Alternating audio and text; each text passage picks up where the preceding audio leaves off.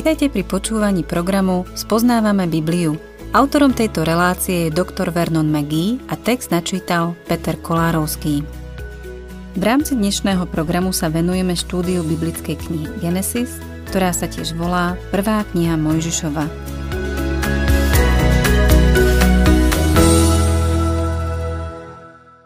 Milí poslucháči, pozrime sa na začiatok biblického príbehu o stvorení. Na počiatku stvoril Boh nebo a zem. Podľa prvého verša sa všetko javilo v poriadku.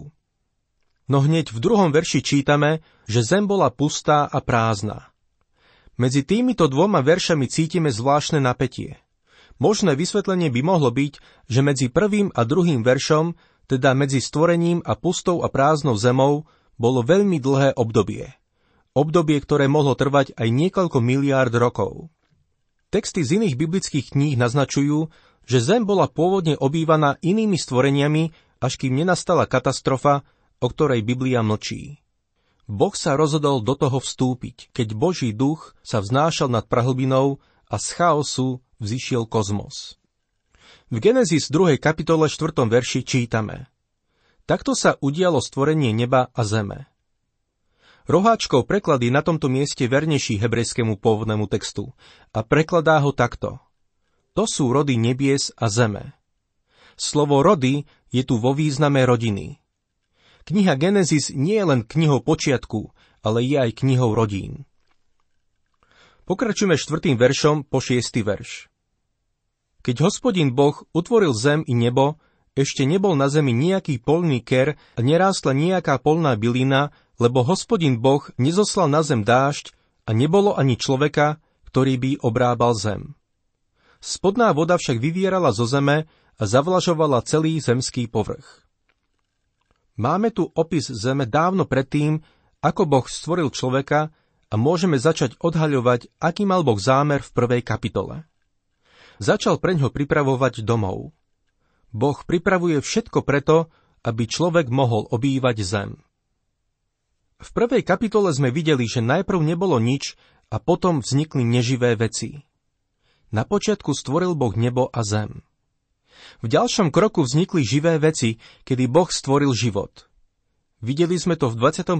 verši, kde sa hovorí, že Boh stvoril veľké morské zvieratá a všetky živé tvory. Stvoril živočíchy, ale zdá sa, že zeleň nebola zničená a v čase opätovného stvorenia už semeno bolo na zemi. Nechcel by som byť príliš dogmatický, ale zdá sa, že tak je to tu naznačené. V každom prípade Boh nám ohľadom tohto povedal veľmi málo. Ďalším krokom v stvorení bol človek. V skutočnosti neexistuje žiadny prirodzený prechod a evolúcia nevie preklenúť priepasť, ktorá nás privádza k homo sapiens. Boh pripravil zem na príchod človeka. Čítajme ďalej v našom texte. Genesis 2. kapitola, 7. verš. Vtedy hospodin Boh stvárnil človeka, prach zo zeme, vdýchol mu do nozdier dých života. Tak sa stal človek živou bytosťou. Takto teda Boh stvoril človeka a sme opäť limitovaní tým, čo nám Boh povedal. Bol stvárnený z prachu zeme. Čo je zaujímavé, je to, že naše telo tvorí asi 15 alebo 16 chemických prvkov, a tie isté chemické prvky nájdeme v Zemi. Naše telo bolo stvárnené z prachu Zeme. Ak by sme sa chceli rozložiť na samostatné chemické prvky, z ktorých sa naše telo skladá, mali by sme veľmi malú hodnotu. Zvykol som hovoriť, že naša hodnota by bola 2 doláre 98 centov, ale infláciou sa to číslo o niečo zdvihlo. To je naša telesná hodnota, pretože sme boli stvárnení z prachu zeme ale človek je viac ako prach. Z telesného hľadiska je prach a na prach sa obráti, ale jeho duch ide k Bohu. Prečo? Pretože Boh mu vdýchol do nozdier dých života. Človek sa stal živou bytosťou. Boh doňho vdýchol dých života. Boh dal človeku život, ktorý je telesný a psychologický, ale dal mu aj život, ktorý je duchovný. Inými slovami, Človek je uvedený do úžasného vzťahu so svojím stvoriteľom. Má v sebe Boží rozmer. To robí človeka odlišným od zvyšku stvorenstva. Samozrejme, sú tu aj anieli, ale o nich vieme veľmi málo. Teistickí evolucionisti tvrdia, že ľudstvo sa vyvíjalo až do tohto bodu a potom Boh začal pracovať s týmto produktom evolúcie. Ale žiadna evolučná teória nevie vysvetliť ľudskú reč, ľudské svedomie a ľudskú individualitu. S týmito troma vecami má evolúcia trochu ťažkostí. Je veľmi ľahké vziať ľudské kosti a porovnať ich s kostiami nejakého ľudoopa, pravdepodobne opice či konia. Zaiste, našli by sme pozoruhodné podobnosti, ale napriek tomu aj veľké rozdiely. Isté podobnosti ma neprekvapujú, pretože tieto tvory sa pohybujú v tom istom prostredí ako človek. Napríklad existuje veľmi nápadná podobnosť medzi podvozkom Volkswagenu a BMW ale radšej to ich výrobcom nehovorte, lebo vás budú presviečať o tom, že je medzi nimi veľký rozdiel. No keď sa pozriete na ich podvozok, uvidíte veľmi nápadnú podobnosť. Všimnite si, že majú niečo, o čo môžete uchytiť štyri kolesá, každé v jednom rohu, a takisto tie podvozky majú do určitej miery obdlžníkový tvar. Prečo? Pretože obe autá budú o 5. popoludní trčať v zápche. Vozidlo musí byť schopné udržať rovnováhu a musí mať motor, ktorý ho poháňa. Takže vidíme tu isté podobnosti, ale to neznamená, že vyšli z rovnakej automobilky. Domnievam sa, že podobnosť medzi človekom a týmito inými stvoreniami je prehnaná. Človek je iné stvorenie. Boh mu do nozdier vdýchol dých života a človek sa stal živou bytosťou sme predivne utvorení. A to je niečo, na čo musíme pamätať. Genesis 2. kapitola, 8. verš. Hospodin Boh vysadil záhradu vedenie na východe a postavil do nej človeka, ktorého stvárnil. Neviem vám povedať, kde sa nachádza záhrada Eden. Som si istý, že niekde v údolí medzi riekami Tigris a Eufrat – Pôvodne išlo o veľmi úrodné miesto a v skutočnosti ešte stále je. Je súčasťou úrodného polmesiaca. V istej dobe ľudia, ktorí obývali tento región, ani nevysievali obilie, len ho jednoducho pozbierali, lebo rástlo samo od seba. Je pravdepodobné, že táto oblasť sa raz opäť stane centrom diania. 9. verš Hospodin Boh dal vyrásť zo zeme stromom všetkých druhov, na pohľad lákavým a na jedenie chutným. Uprostred záhrady dal vyrásť stromu života a stromu poznania dobra a zla. Sú to nezvyčajné stromy, čo sa tu spomínajú. Strom života a strom poznania dobra a zla. Neviem vám o nich veľa povedať, pretože dnes už nie sú. Boli odstránené zo scény. Pán Boh dal vyrásť stromom všetkých druhov a ako vidíme, tie stromy boli na pohľad lákavé a chutné na jedenie. Mali v sebe estetickú aj praktickú stránku. To je niečo, ako keby vám predavač s nábytkom povedal, tento výrobok je veľmi krásny a zároveň veľmi funkčný. V rajskej záhrade to bolo dôležité. Mali krásne stromy, ale aj veľmi užitočné. Na tejto zemi ešte stále vidíme niečo z tej krásy. Napriek pádu človeka a jeho prekliatiu, to, že rodí trnie a bodľačie, je tu stále krása.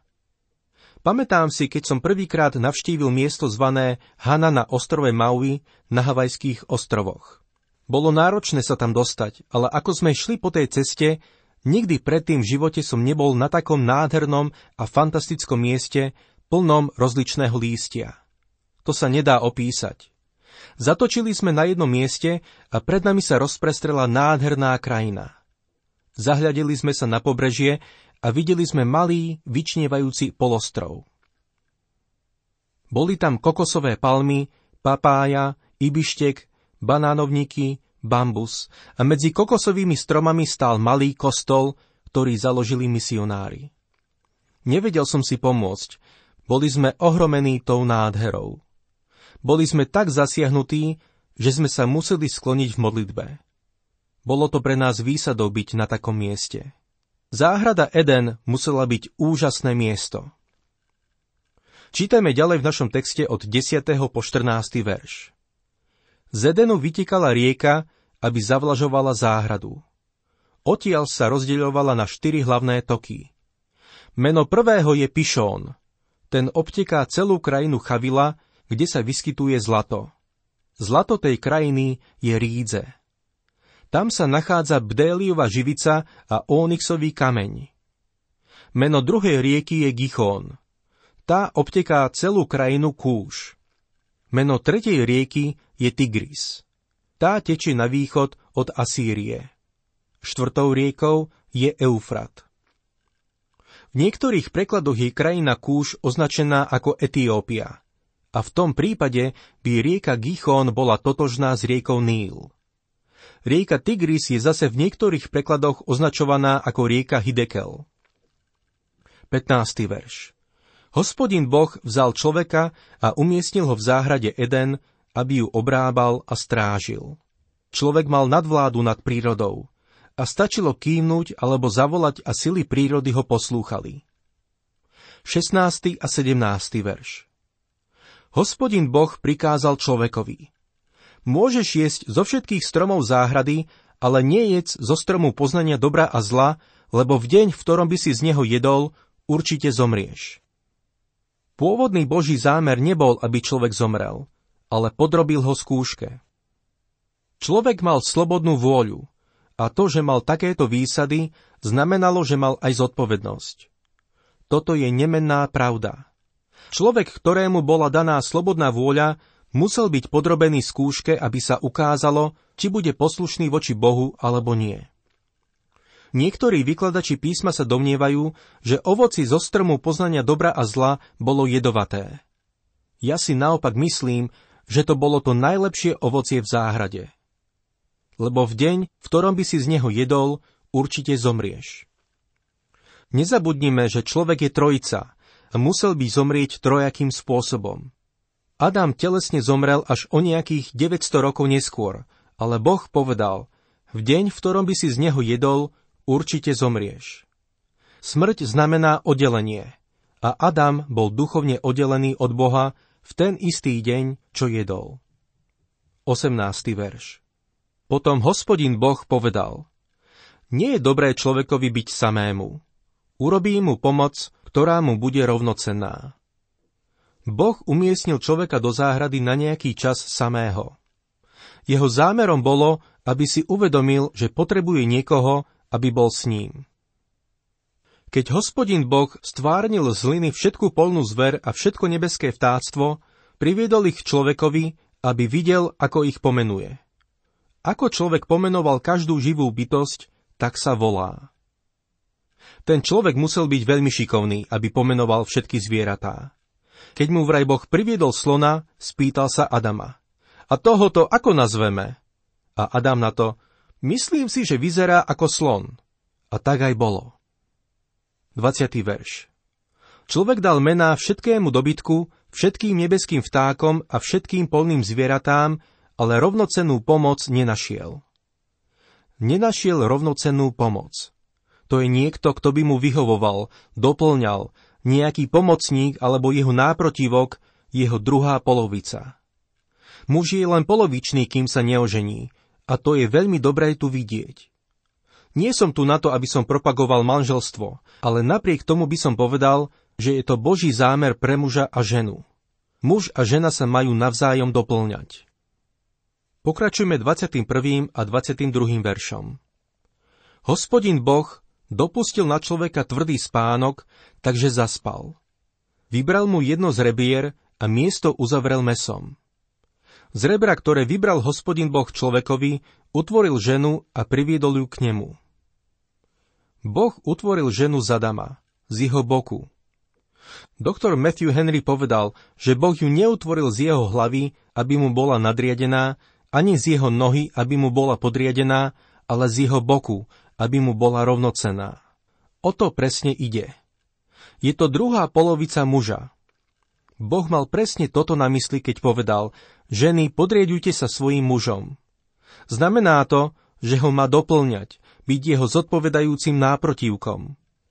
Žena je jeho druhou časťou, jeho druhou polovicou. Bez nej je len polovičný.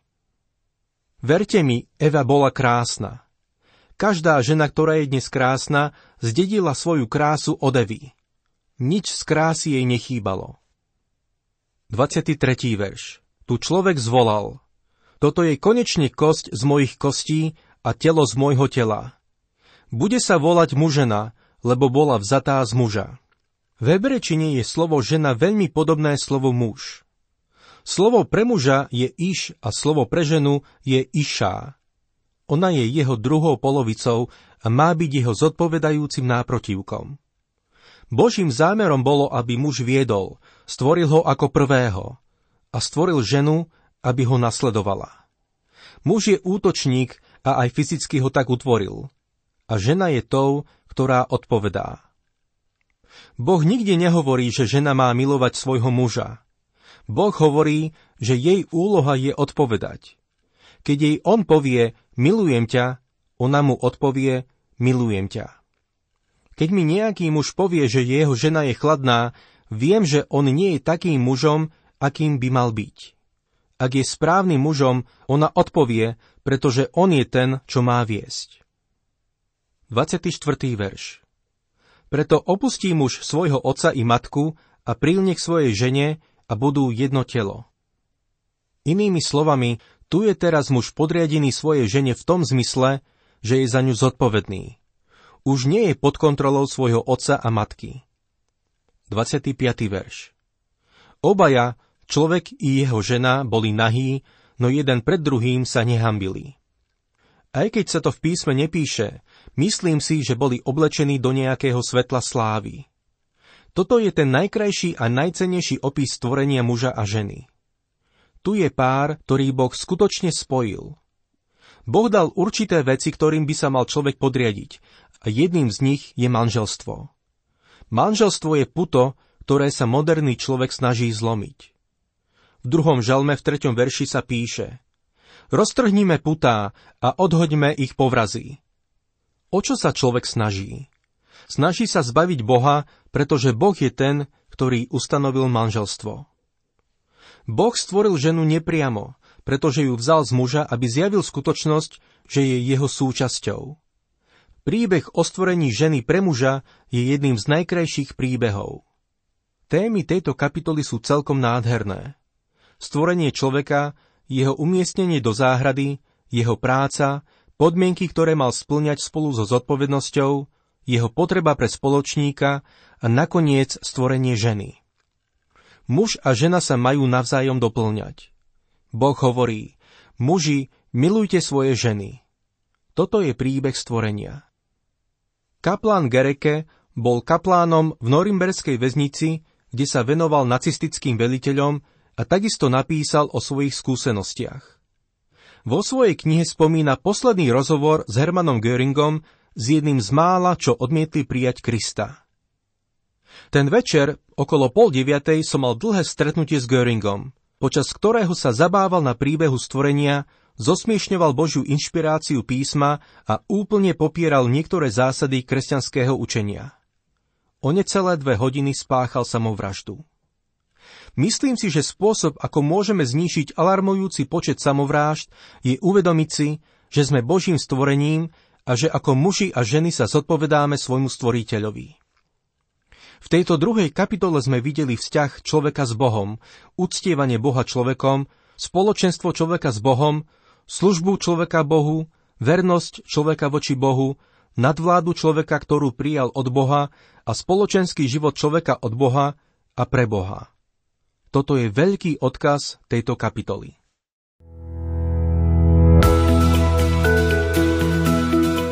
Program Spoznávame Bibliu vysielame každý pracovný deň a relácie sú dostupné aj na internetovej stránke ttb.t2tvr.org.